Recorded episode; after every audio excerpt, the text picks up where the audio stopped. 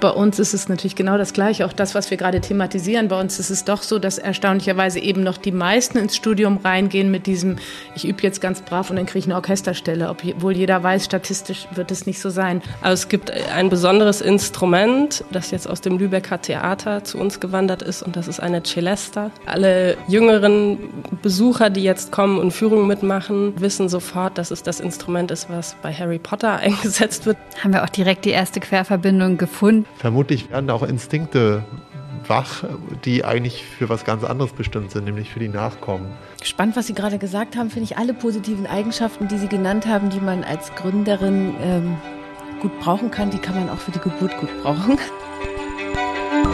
Gedankensprünge. Ganz Ohr für Forschung, Kultur und Gesellschaft.